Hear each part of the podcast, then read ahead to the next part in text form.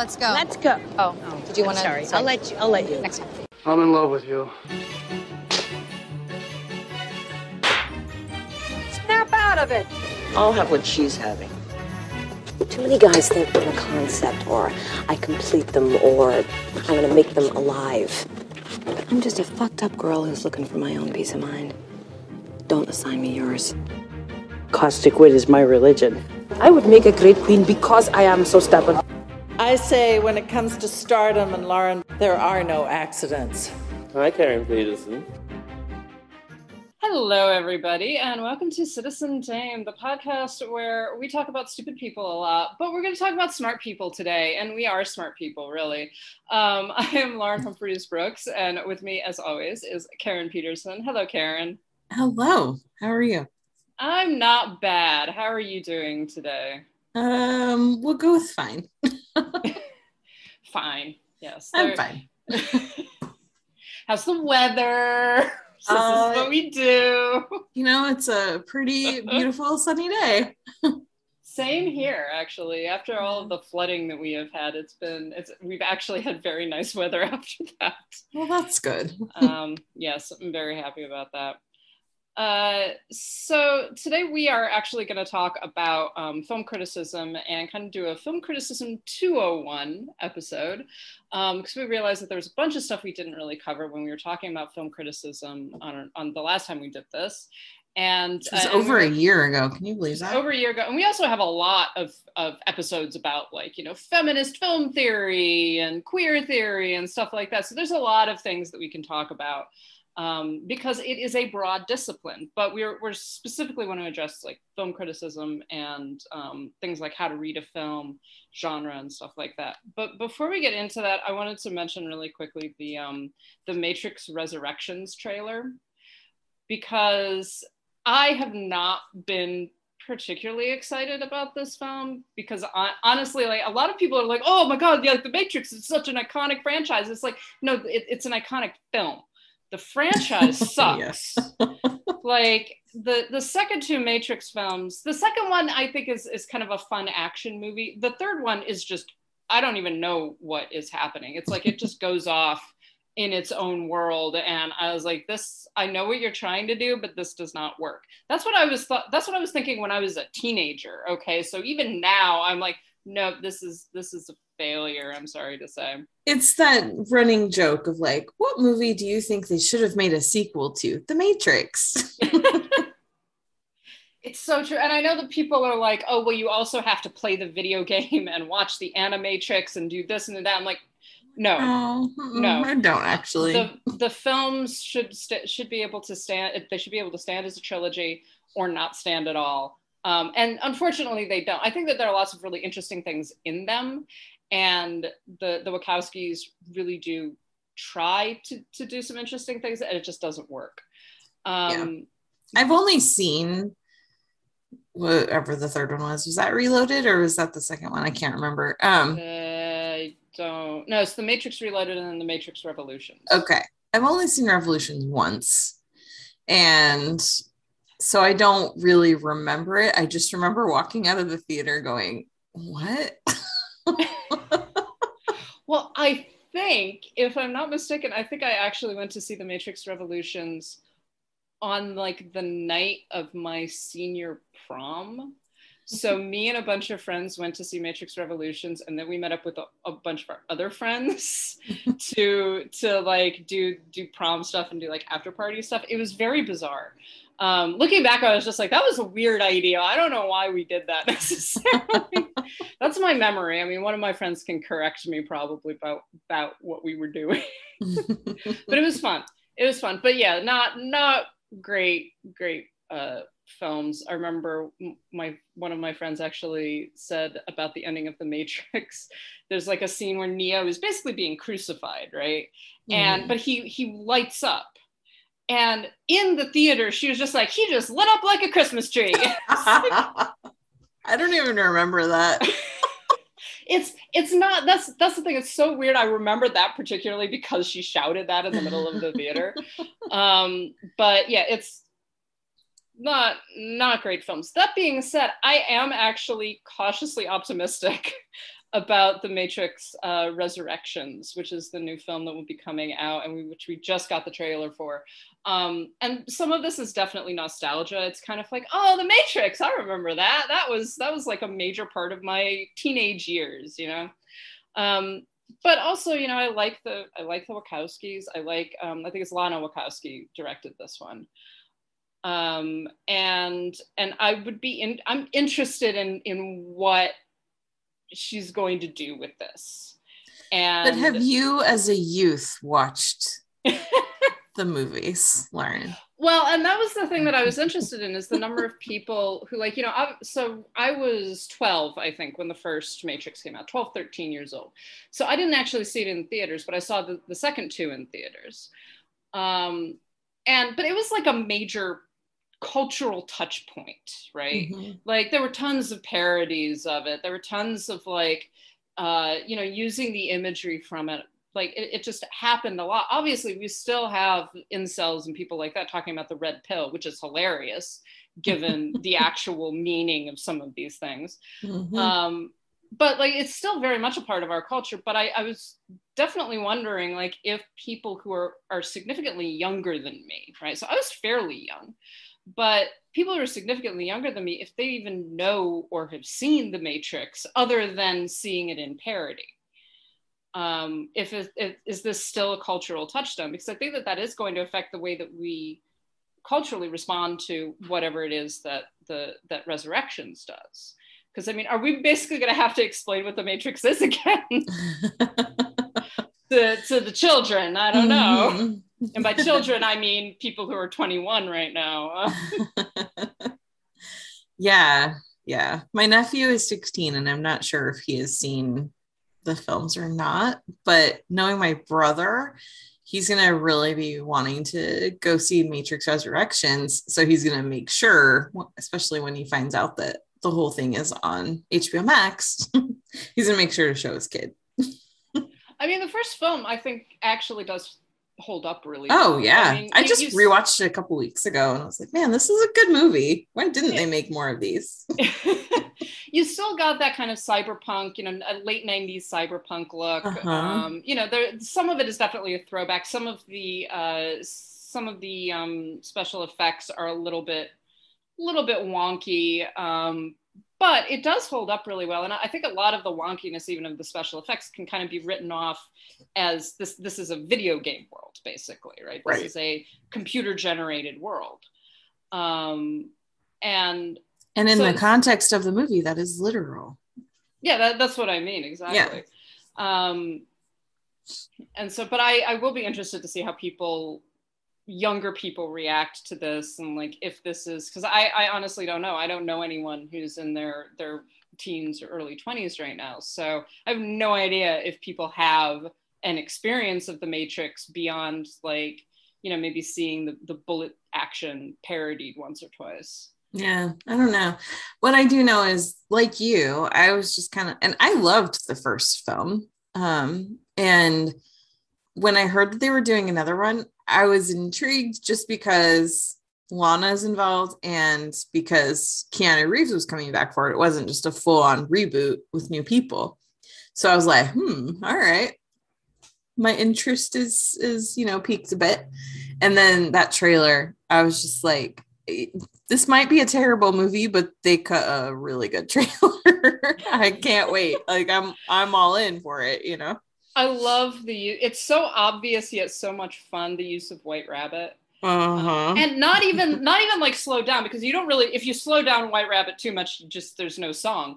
Um, but but yeah, I really liked that. I was just like, this is so fucking on the nose. Yeah. But I like it a lot. Like I like the fact that they're just like, you know what, we're just gonna go go heavy on this. You know, and a lot of the Matrix films really are very heavy. I mean, they're they're not trying to conceal a lot of the uh, the philosophical or other references. In some ways, it's fairly superficial eh, um, in in some elements, definitely. Yeah. But um, you know, Neo, the one, all of that shit. It's very obvious, but in in that way, I think that that's part of what makes it so enjoyable.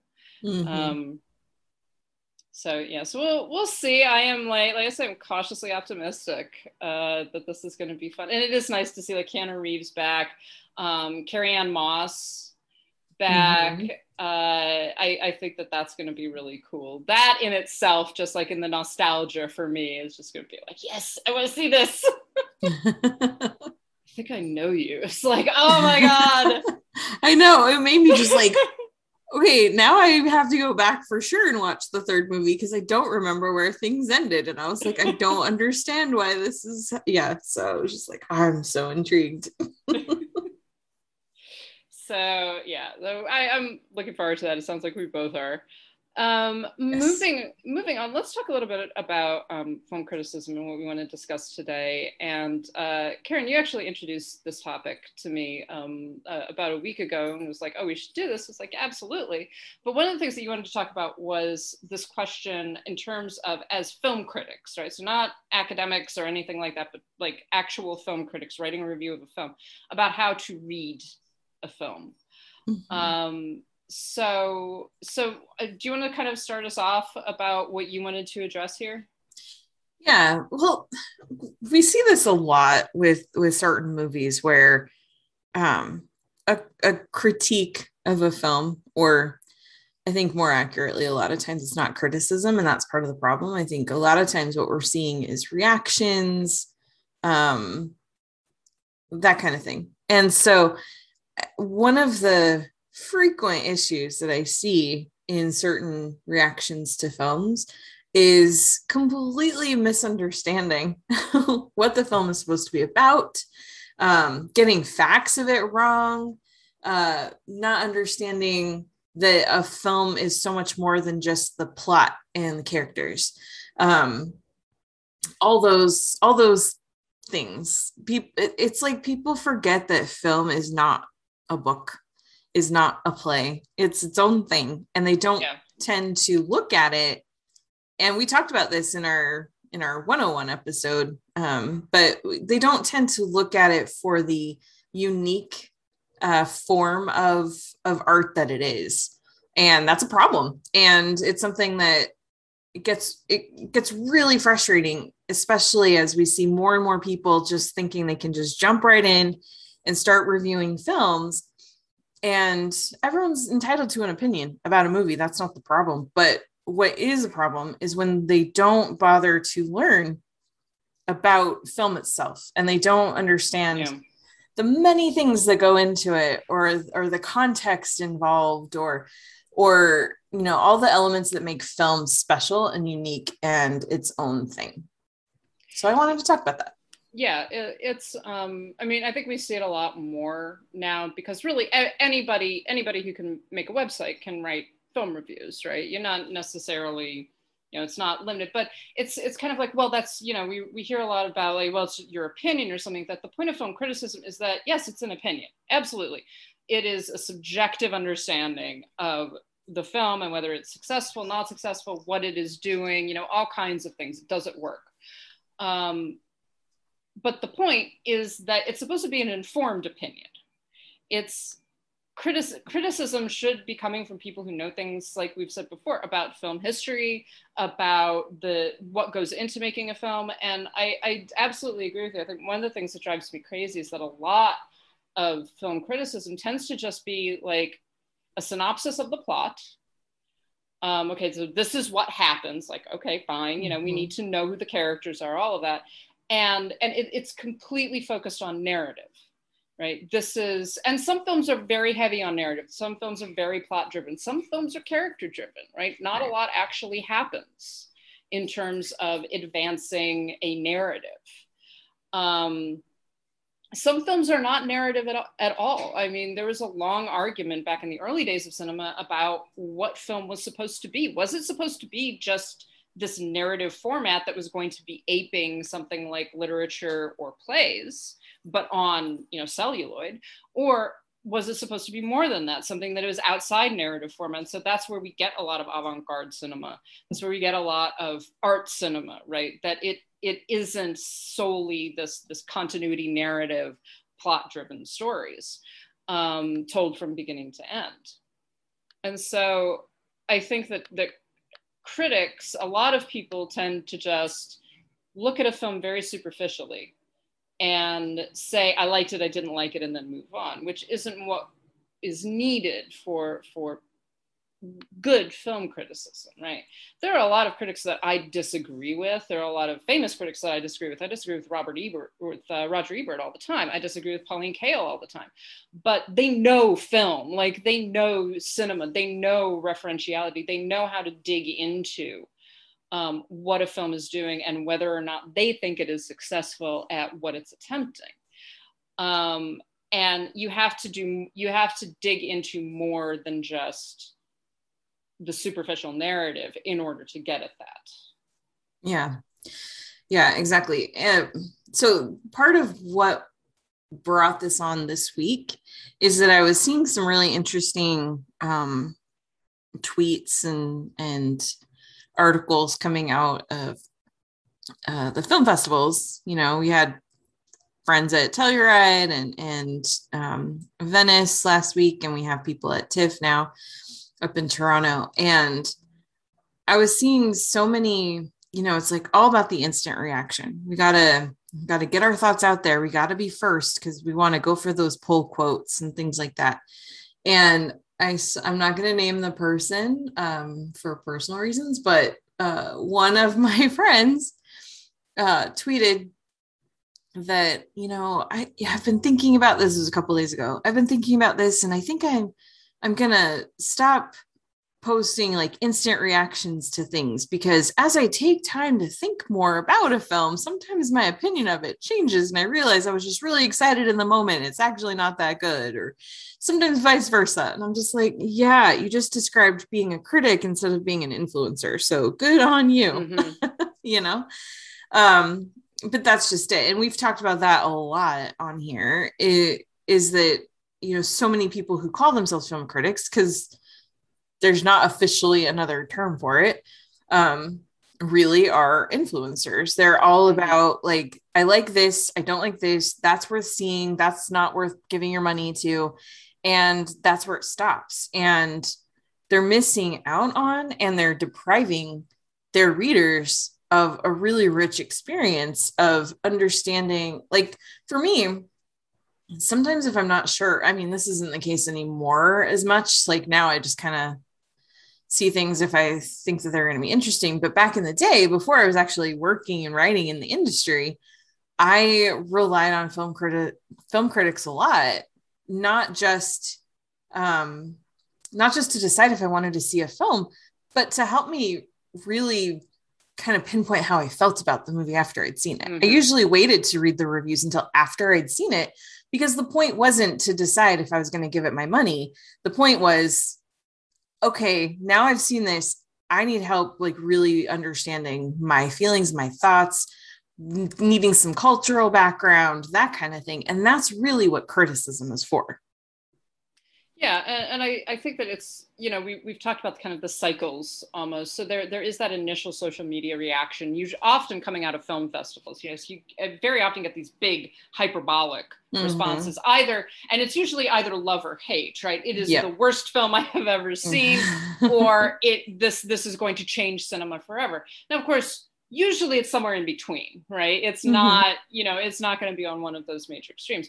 But i think that it is true when we walk out of a film particularly you want you when you leave a film if you're just going to see it in a theater if you're sitting watching it at home you have an emotional reaction to it. Like the first thing that you do is you're just like oh wow i loved that or oh god that really disappointed me. So there's there is this natural and and cinema does kind of trade on emotions um, that's one of the things that it's really good at. And and that can that can be good and bad in terms of how people you know actually respond to it.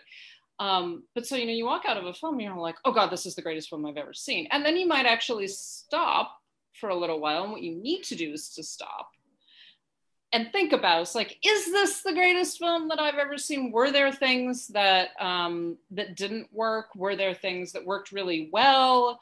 Um, you know and and usually what you come down to after you sat on it a little bit is that it isn't the greatest film you've ever seen but it's also not the worst film you've ever seen um, and and so then we get that next step that next point in the cycle almost where after these hyperbolic reactions, you actually begin to get more nuanced conversations, more like, well, this works, this doesn't. You also begin to get a lot of other different perspectives coming out, right? It's like you're saying, so is there cultural background that I don't understand? Um, I, we talked about earlier this year um, the release of In the Heights, right, which was getting all of this this massive praise, and then people began raising some of the issues um, that you know as, as a as a white white critic i would never have known about basically. Mm-hmm. but but then you you begin to get into well this is backlash. It's like no is it really backlash or is it actually more people getting to see the film and thinking about it more and talking about it more and having more of a nuanced conversation about it.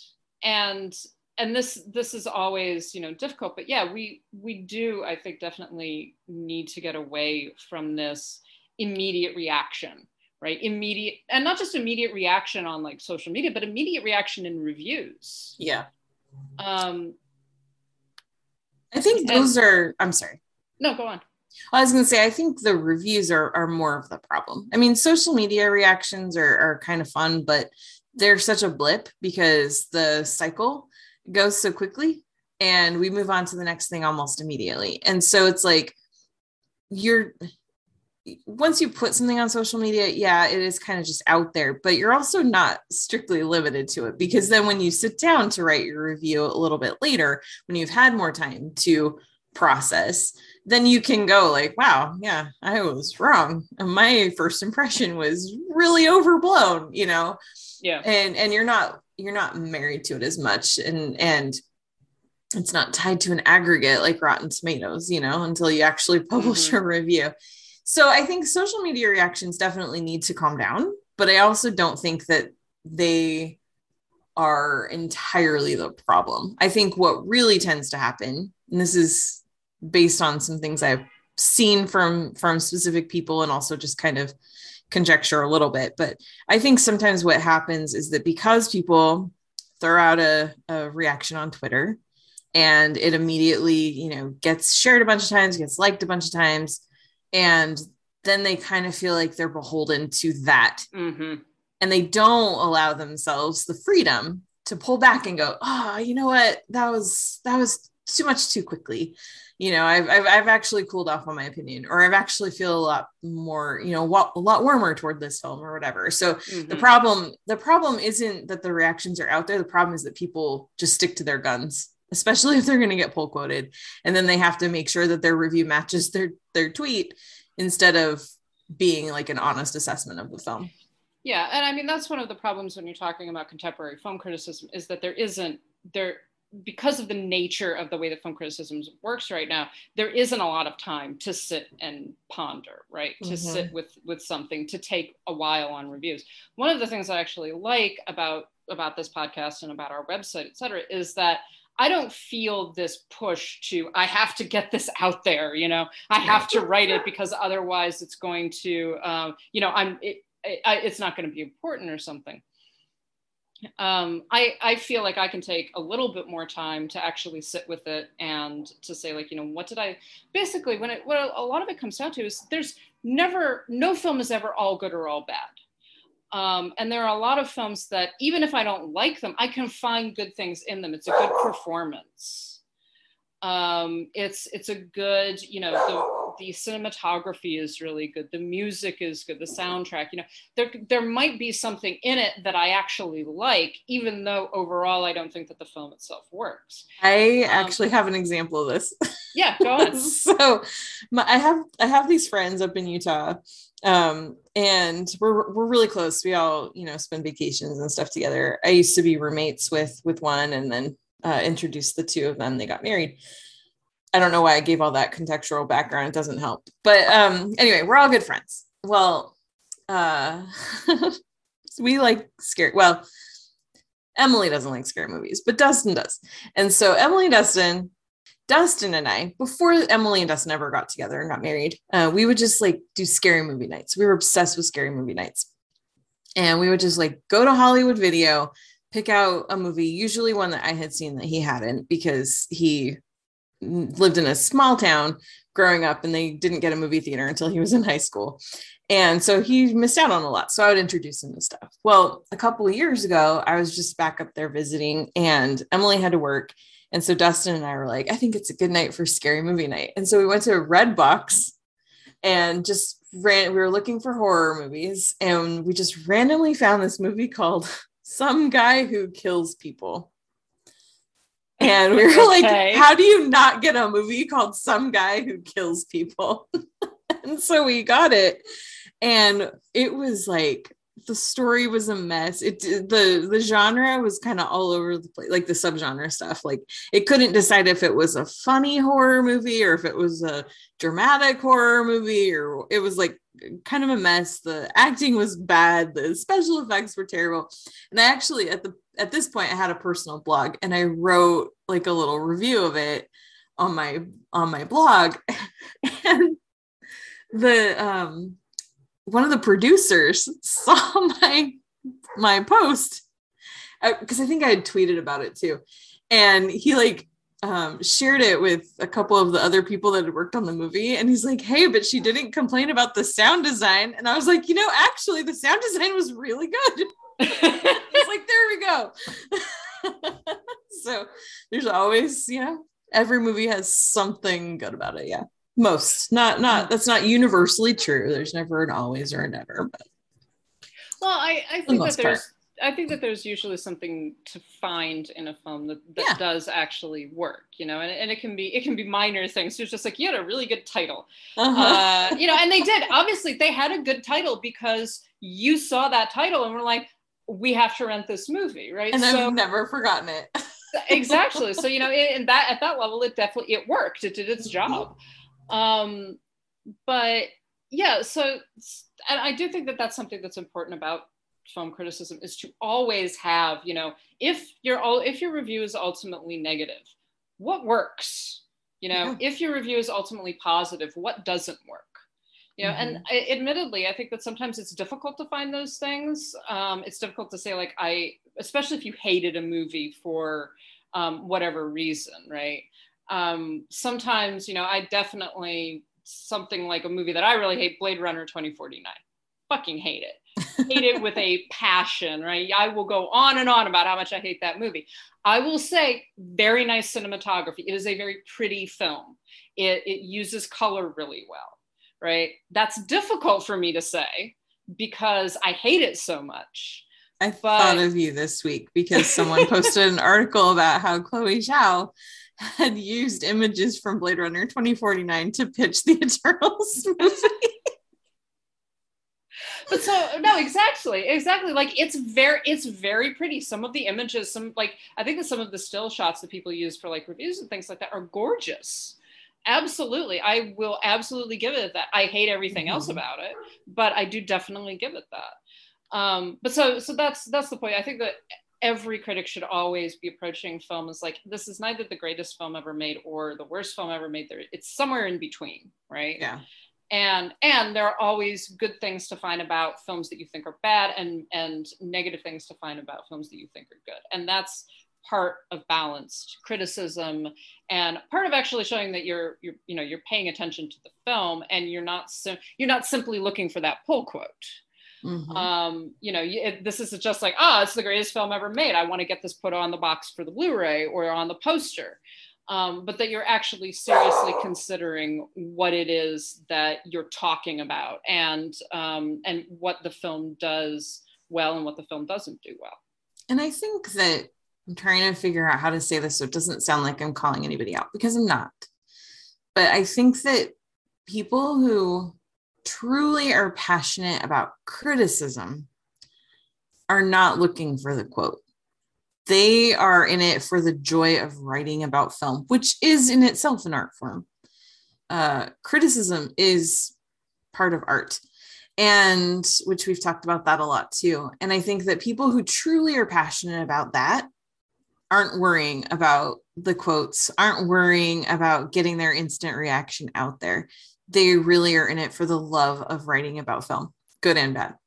And that's where I think that really we need to to kind of encourage people to accept the mantle of influencer or reviewer instead of critic because so many of them really are in it for something else. They're in it for the opportunity to see lots of movies because they love movies. They're cinephiles. I'm not saying that they're not. I'm just saying like their motive for calling themselves film critics is different. And and it's okay and embrace that.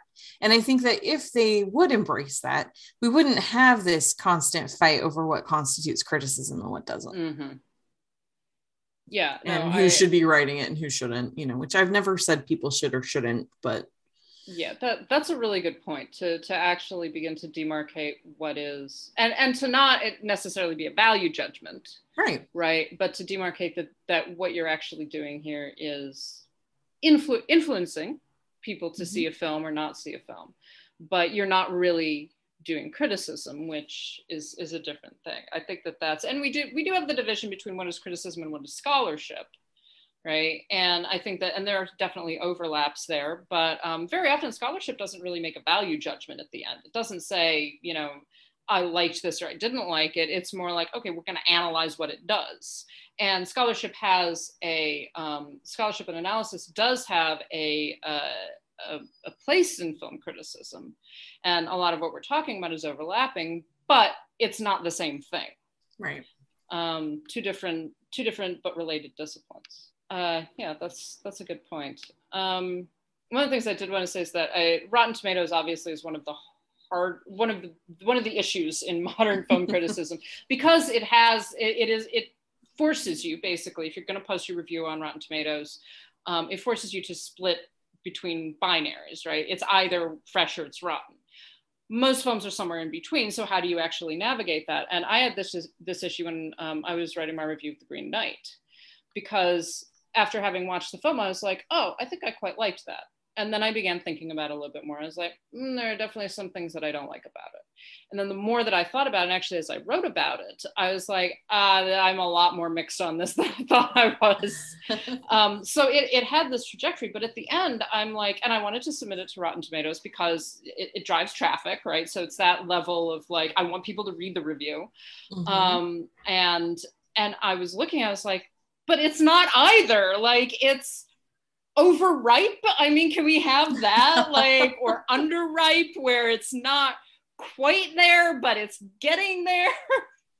And then one of the problems with that binary is that then people misunderstand the score. So uh, then you've got people who like I actually there's someone that uh I follow on Instagram who occasionally will post like a you know like an a graphic of like okay I saw this movie here's my score on the Rotten Tomatoes meter and I'm just like that's not what that is.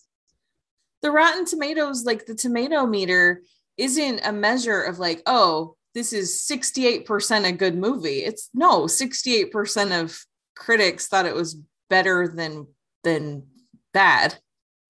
Like at least something worth watching. You know, that could mean that every one of those 200 critics that reviewed it would have given it like a C plus, but they all rated it fresh instead of rotten. And so if you have a movie with 100% on Rotten Tomatoes, that does not mean that it's a perfect movie and everybody loves it. That means most people think it's fine yeah yeah or no, I good mean- or great. Rotten Tomatoes can be a good barometer, right? But it, mm-hmm. it isn't ultimately. We treat it as though it's this, you know, uh, objective measure of how good or bad a film is and whether or not you should see it. Yeah. And very often it isn't. And I mean, I think that all of us fall into that category. There, there are times where I've sort of been like, mm, should I watch this movie because it got such a low rating?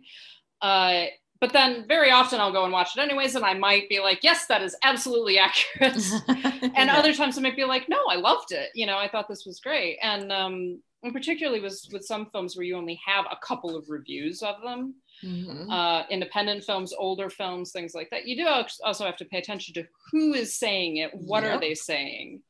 Um, I'm I'm always mad to you know open up uh, review. Uh, pages of films where it's like ah it's got you know 20% on rotten tomatoes and you look and it's like three white guys and no one else. Jennifer's body. Anyway, yeah, um, no, exa- exactly, no, Yeah. exactly, Mhm. because because it's like, oh, there's a very particular person that reviewed this, took the trouble to submit it to Rotten, Rotten Tomatoes, all of that stuff, and it, and Mhm. it is particularly true for films that for not recent releases, but for for films that were released, you know, ten or fifteen years ago. Yeah. Um, yeah or more than that.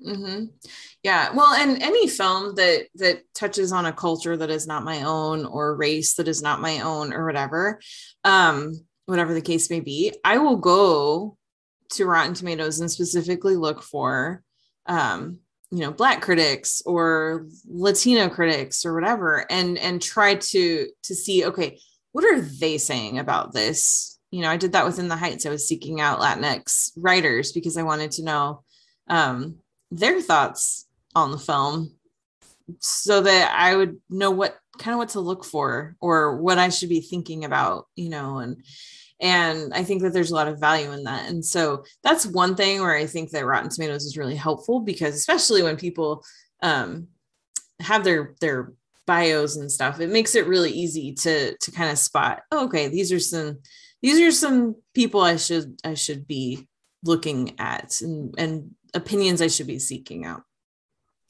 Yeah, and, and I think that this this then feeds into um, one of these questions about criticism is choosing what films you should review, Mhm. right? And I think that that's something else that a lot of critics need to maybe pay a bit more attention to. Um, are you the person who should be talking about this particular film, regardless of, of your reaction to it? Um, if your reaction to it is very positive, right? That's that's one thing. If it's very negative, that's another. But is this a film that an, that you should be giving ground to to black critics or to female critics or to to black female critics right is this actually something that maybe it should not be focused on you and what you think but you should just be amplifying those critics whose opinions maybe might matter a little bit more or um, th- things like that. And, and i do think that it's need that there needs to be a balance right? There Mhm. needs to be a lot of different opinions a lot of different approaches. Obviously no ethnic group race minority etc can possibly be um, a, a, a monolith right. so what one black critic says about a film does not mean that all black critics love the film. Right. Yeah exactly. And and vice versa. They don't all hate it or or whatever. And that's that's what i love about getting to go in and and see lots of different points of view from lots of different writers. Not to this is i think a trap that some people fall into is like okay well i'm going to find the critics that are going to um you know the women or or the latina character or writers or, or whoever it may be uh to confirm my biases because that's definitely out there um but you want to look at the ones that challenge your thinking Yeah, exactly. And and like I said, to give ground to them as well. Mhm. To to maybe if you are a straight white man, to maybe be like, "Mm, maybe I'm not the one who needs to be talking right now. Um, Yeah. Maybe I'm not the one who needs to review this. Re- again, regardless of whether it's positive or negative, I think that there's this attitude. It's just like, well, if I don't like it, I shouldn't say anything. But if I do like it, I should be a major voice on it. It's like, no. If if this is you know a film that is particularly focused on the the black experience in America, maybe don't be the voice for it if Mhm. you're a white guy, right? If this is a film that is focused on you know rape or something like that, maybe you're not the one to weigh in on that. Right. And I think that that is something that again critics need to be aware of their own of the the spaces that they have and i think that it's particularly true when it comes to white people um, generally i think it's particularly true when it comes to men because so much of criticism is dominated still by straight white men Mhm. um, but i think that that's also true you know i for for me as as a, a white female critic i didn't feel like i should be be writing a review of in the heights um, partially because I, I had issues with it but really because it's like i don't think that my voice is the one that's needed here Mhm. um, I shouldn't necessarily be adding to the conversation. Um, maybe I should just be listening to the conversation. But I think that that's something that a lot of critics need to do and need to pay attention to. Yeah, there's this weird need that a lot of people have to like write about every single film that they see. And it's like if I if I did that, I would be so freaking exhausted. I've already seen 300 movies this year, you know. Uh not all new movies, some of them are rewatches, a lot of them were rewatches, but it's but still it's like I'm not going to probably write a review of Malignant you know i'm as much as i i enjoyed it. I'm not gonna probably i don't know. There's lots of movies that i i won't for whatever reason get around to writing reviews about and that's okay. I don't have to write about mm-hmm. everything i see. There are some people who just feel like they do and uh, again i think that comes back to more of of influencing rather than critique because how much real analysis are they being able to lend to yeah a film where they're just pounding out a 300 word review really fast. Yeah, exactly. So let's let's talk a little bit about analysis. And one of the things that you wanted to to address is, is this issue of context. Mm-hmm. Yeah. Um, so do you want to speak to that right now? Sure. Yeah. I, I, I, I think the main reason I wanted to talk about that is kind of what I was talking about a little bit before, where one of the biggest issues that I frequently see, you frequently see, uh, in a lot of a lot of things that call themselves reviews is a lack of understanding of the film itself or the the things that go into it such as uh, in the heights you know what are the cultural um, elements that we need to know as as someone who's going to watch that film? What helps us understand like i don't know anything about where washington heights is or who lives there or what that neighborhood looks like. But you know for for someone else who's going to be in analyzing that film and writing about it it's helpful for them to at least know what they're talking about and know what that world is all about uh, in order to really be able to break down the elements of the film and and talk um, intellectually about it. Yeah no, I, I, I, definitely agree with you. And um, I, I, think that this is also very true when you're talking about particularly foreign films, like you're saying, but even something like In the Heights, you know, where, where you're saying like you don't know where Washington Heights is, you don't know the makeup of that community necessarily. Um, I think that this is also where you begin to get into the, the conversation about should critics do research? Mm-hmm. and and that's that's one of the things that I think is is interesting. So it's particularly true for um, for films that are not from your particular culture, for for foreign films, right? So if I'm watching a film that was, you know, so uh, a good example is Tigers Are Never Afraid. Mm-hmm. Um, which is a Mexican film, right? A Mexican horror film. It's very conversant in Mexican culture. It's a particular film, you know, it, it has a particular perspective, all of that. But there are things that are in it that I, as as a an American, right, and as a white person, I don't have a relationship to some of the elements that are being shown in that movie. Um, another good one is is uh, La Llorona. Mm-hmm. Um, the the uh, whatever it is, Mexican film, not not the um, uh, not the Blumhouse uh, Conjuring universe. The one from Guatemala, yeah. Yeah, Guatemala. Sorry. Mm-hmm. Yes. Um, but again, that has so that is very conversant in folklore, in horror stories, in and in very particular incidents in its country of origin, right? Yeah. Um, so again, there's a lot of stuff in that movie that I don't completely understand. I like a lot of what it's doing, and I can kind of process some of what it, I do understand about it.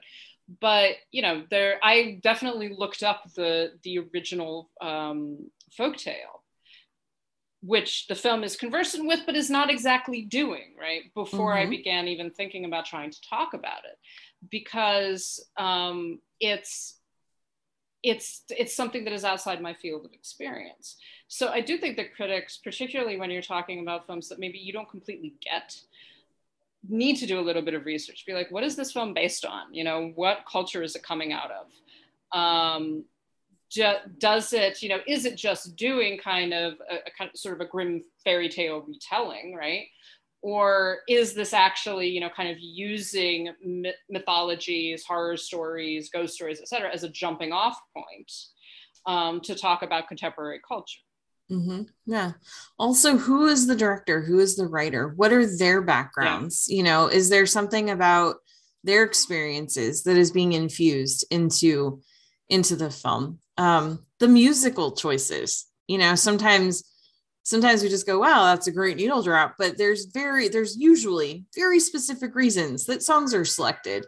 Um and you know this is one of the things that i i really love about interviewing the, the people who work behind the scenes you know the costume designers production designers um, composers and really getting to to listen to their experiences their research their um, their thoughts and choices and what go what goes into their part of making that film because so often uh, well i mean always film is so much more like we were talking about before it's so much more than just about the story just about the the literal narrative that is presented on the screen there's so many choices that go into that. And having the proper context for you know why the costumes look a certain way or why people are speaking a particular way it, it all matters. And uh, to miss that is to often miss really important points in the storytelling yeah I, I, I would agree with that. And you know it might sound like that this is a lot to do for a single film or to do a single uh, review.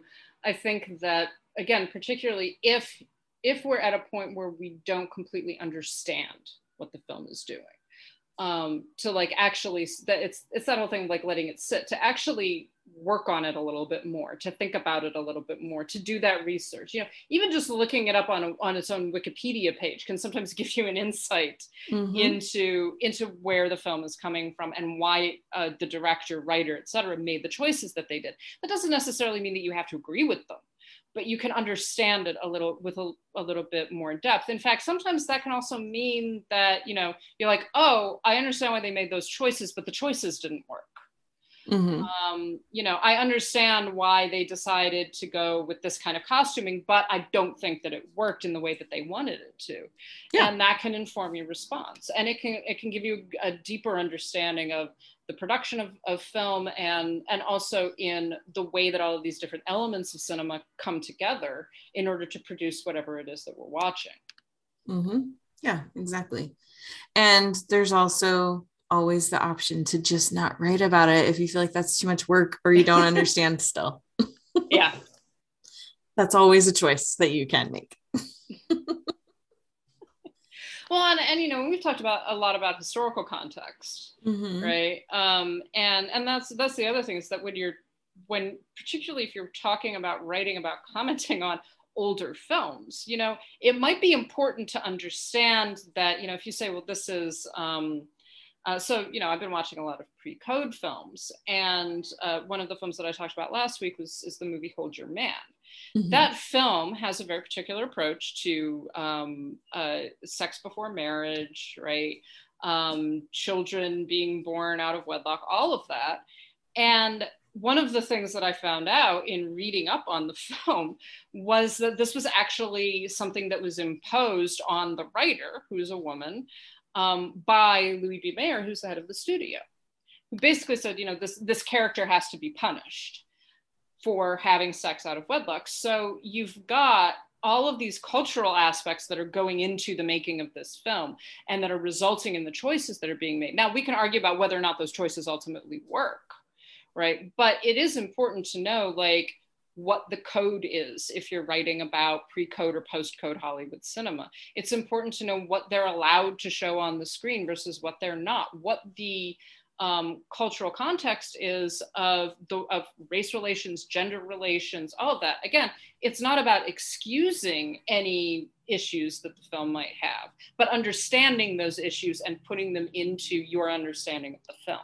Yeah, yeah, exactly. And and so when when especially when we're watching films from a culture or a time that are not our own um it really is helpful because so you know i mean we've had these conversations with people who are like well i don't watch old movies because they're all sexist or i don't watch old movies because they're all racist and you know what a lot of them are most of them i would say probably are at least to some degree but when you take the time to understand the the the context uh, on and off the screen, like you're talking about, that can really help to understand some of the choices that are made.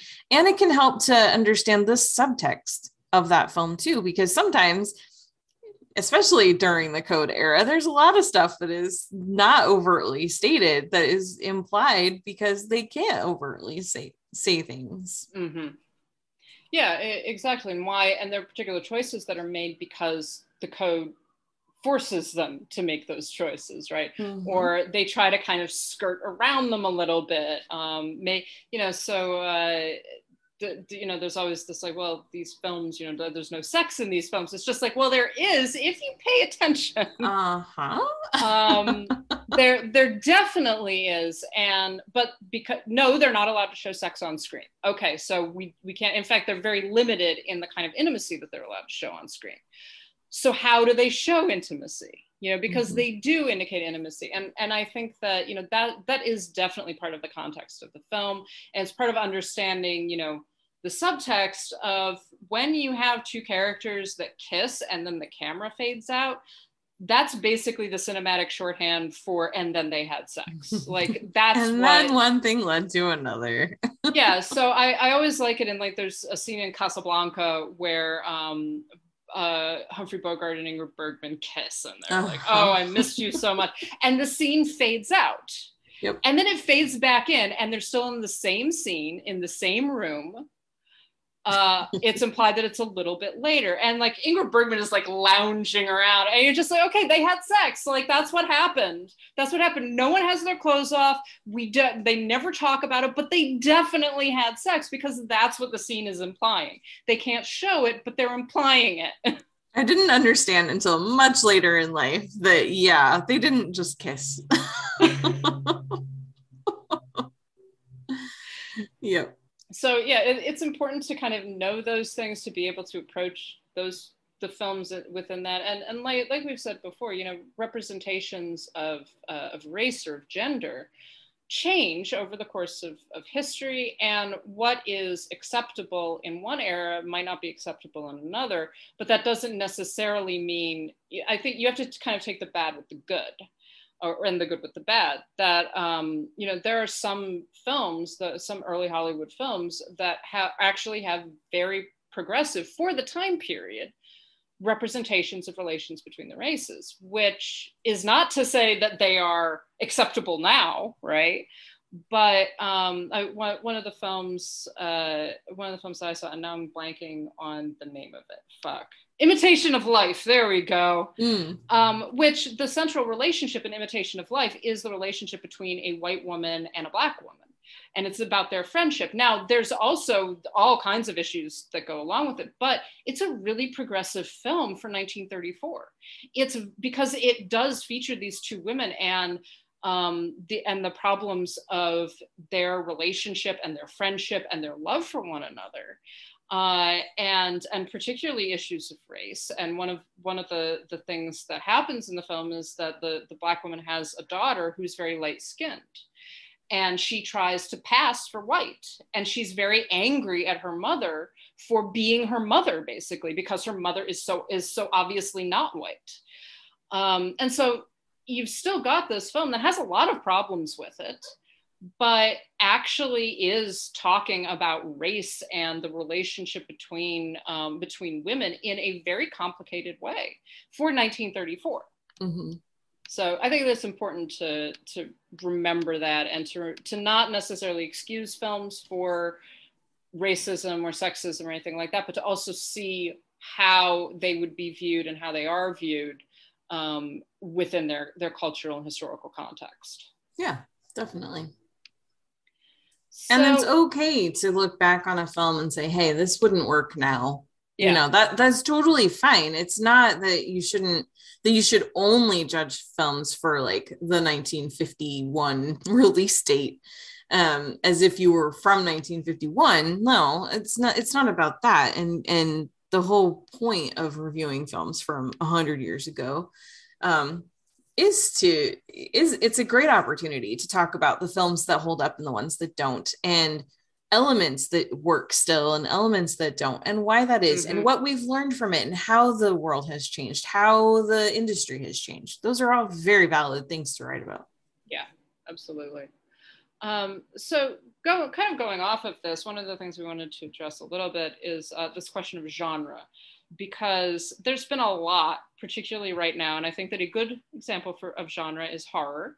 Um, it's a very complex and layered genre, but there's been a lot of talk about you know cri- critics reviewing horror films when they don't like horror films right and and how and i genre is the, is this very important and very nebulous topic because it's sometimes you're like well does this fall into the correct genre um, but one of the things to actually understand i think is that different genres have different conventions that you kind of come to expect um, as a viewer right so a, a good example is and we've talked about horror a lot but you know slasher films or monster movies um, where you have all of these concepts like the return of the repressed, the um, the masked killer, right? The the black gloved killer is very popular in um, in giallo films. Uh, you have this extremity of violence or body horror, physical representations of, um, of, of deformity usually, and so then that slides into questions of ableism, et cetera. But horror has all of these different elements that go into it, right? And in order to understand if a horror film is successful or not, you have to understand the generic conventions of the of the uh, genre that you're working in, right? So I, I think that that a good example of this um, is that recently there was a review of Halloween Kills, which is the new Halloween movie coming out um, very shortly, I think. Mhm. um, in, in which the, the, the critic uh, references the fact that Halloween Kill, that the original Halloween was in fact a ripoff of Texas Chainsaw Massacre. which to anyone who has seen both films is bullshit Mhm. right now i think that what this critic may have been saying was that you know it and, and one of the things he actually says is by the numbers killings right? It's just like yes that is literally the genre of film that you're Yeah. talking about right? Slasher films and um, and that era of, of horror films is very much about this by the numbers killings right? We talk in fact fans of them talk about oh this this film has really great kills um, you talk about you're just like oh the girl who gets stabbed through the chest in that one and the guy who gets his head cut off in the next scene. You know that kind of thing. You talk about the quality of the murders. Um, and that is part of the generic convention. That's what you are conditioned. If you are if you watch slasher films that is what you're conditioned to expect. So the idea that halloween rips off texas chainsaw massacre is just bizarre because basically what you're saying is unless a film unless these films are all completely 100% unique they're failures or they're ripoffs, they're knockoffs. You know, does that make all slashers knockoffs of each other? Does that make all slashers knock knockoffs of Psycho or um, uh, Peeping Tom? You know, so not having obviously not having that genre knowledge, the understanding of the way that genre works, can result in some really stupid statements yes yes definitely and a lack of understanding of the film. Yeah, for sure. And you know what? I think that there's such a, a really good wealth of of discussion topics in here. I think we should actually talk more about this next week. Like I really agree. dive into I to agree, yeah. genres and the super genres and the macro genres and so yeah. So we'll do we'll do generic conventions a bit more next week. I just wanted to Let's like go off on But uh, yeah, for sure. 'cause- slashers. yeah, because Halloween kills. Well, Halloween is not Texas Chainsaw, is not Friday the Thirteenth. Like, yeah. Yes, I it's, yeah, it, it's, it's, very one. bizarre. yeah I, some critics just want to hear themselves talk and like that's the thing i would really love to sit down with that that particular writer and say listen did you really mean it this way or did it come out wrong like please explain to me your thought process here because you're wrong and i would like to know if that was intentional or not Well, I, I, I mean, I do think that, like, at least on the surface, it does seems to be a lack of understanding of Mhm. the history of the genre and of the history of cinema. Um, yeah, and, and what is what is expected for fans and and for viewers of those those films. Yeah. Um, so yeah, let's talk about that a bit more next week. Uh, do we want to talk about *Malignant*? Sure. I wouldn't mind talking about *Malignant*. Speaking of horror films, hmm um, s- speaking of genre as well. Um, Sure. S- I'm still trying to process my thoughts on it, to be honest. But uh, so I know that no spoilers for now. If we want to do spoilers, we could do maybe a little bit later. But so *Malignant* is the latest film by James Wan. Um, it was just released in, I think it's released in theaters and on HBO Max. yes. Um, the the story revolves around a, a young woman who um, is is kind of she's pregnant. She's in a somewhat abusive relationship with. She is in an abusive relationship. I'm not going to say Mhm. someone. Um, an abusive relationship with her husband, and she again without spoiling too much she begins to um, be able to see murders being committed by this very shadowy figure um, whose voice she can act, she can also hear. So that's that's the general thing, and then things progress from there uh, as the police are investigating these murders and her relationship to them, and um, and what is actually going on as she begins to kind of uncover more information about her past and why she is having these experiences. It's a wild film. I mean, I think it's wild even it, it was funny because a lot of people were talking about you know James Wan and um, and one of the big ones that was referenced was Dead Silence, which is a, a similar film in a lot of ways. Um, but this this one, I think that even if I were to spoil it for people, I don't think you would completely know how this was going to play out.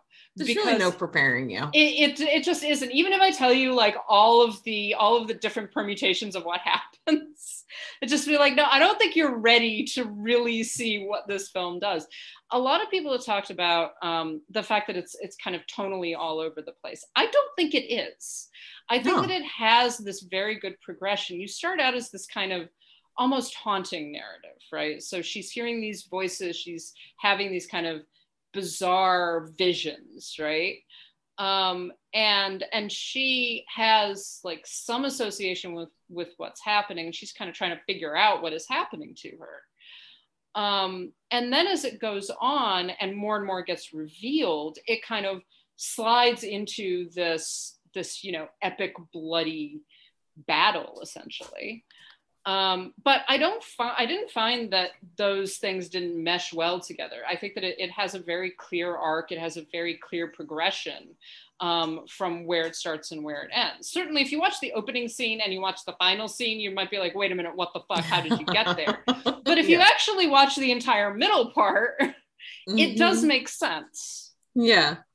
I think where people get lost is that this is definitely a gross out body horror film in some ways. And I think that there are people who really struggle with that, whether they want to admit it or not. Um, and so it's easy to get caught up in, in some of the just gore because this is a really gory movie.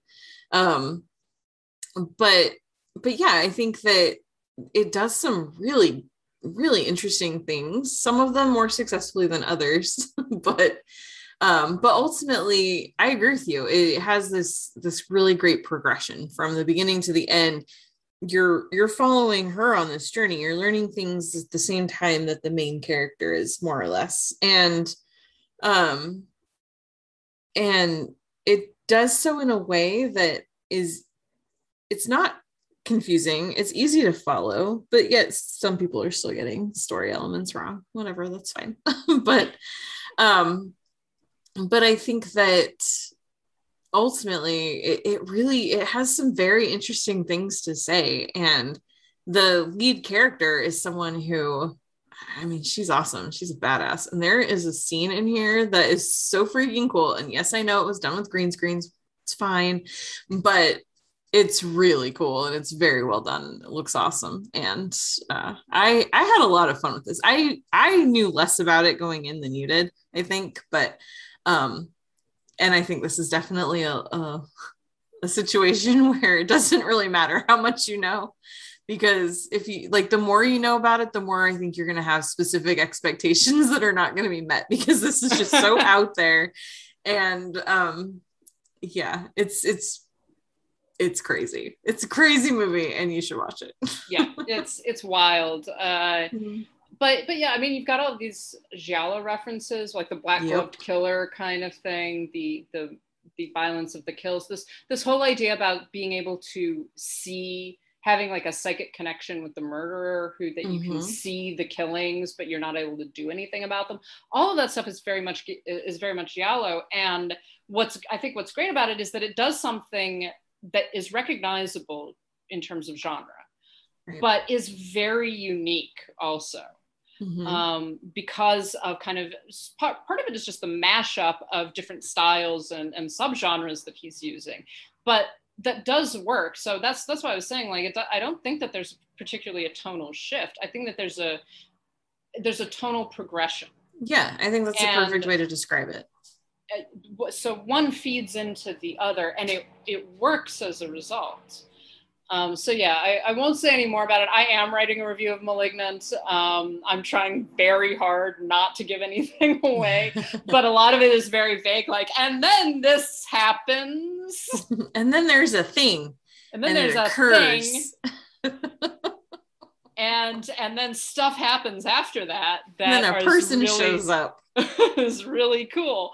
Um, yeah, so I, I do. I think that you know, trigger warning. If you if you're bothered by gore, definitely avoid this. Um, for sure that that being said, you know, I even asked before I started it.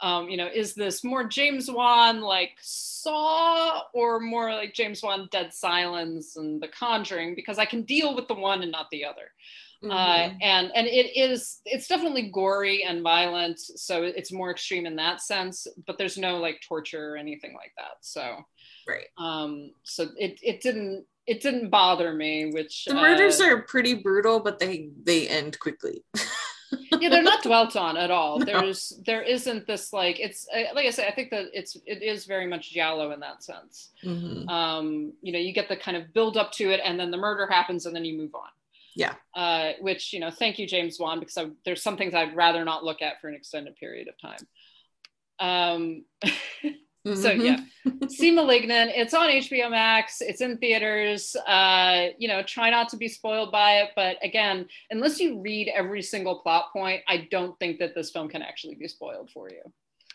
Probably not. well, because it's one of those. Honestly, if I had known what it was going into it, I probably still would have been like, "But I don't understand." so I need to watch this because I don't understand. So So I think that that's going to close us out. We do have a question from Mason that we didn't get to last week because uh, uh, we had not checked the the, the Twitter handle um, I think enough. it came through as we were recording. yeah, probably as we were recording. So we do have a question from Mason. Um, I'm going to move this. I'm really sorry, Mason. We're going to move this to next week just because we're kind of running long. Mhm. Uh, and but we will address this, I promise. Um, Yes. So thank you so much. And as always, you know, anyone who wants to shoot us questions uh, via email, Twitter, etc., please do so. We we always try to answer them as quickly as we can, but um, sometimes, as in this case, we just sort of miss the miss the boat on them. Um, so I think that that is going to close us out for this beginning, I guess, of Film Criticism 201. We talked about a whole bunch of different things yet again. Mhm. Um, and as always, we want to thank our patrons who include Adriana, Ali, uh, Heather, James, Kathleen, Carriata, Mason, Matt, Matthew, Michelle, Monty, Nanina, Robert, Robert, Steve, Sharon, Tao, and Will.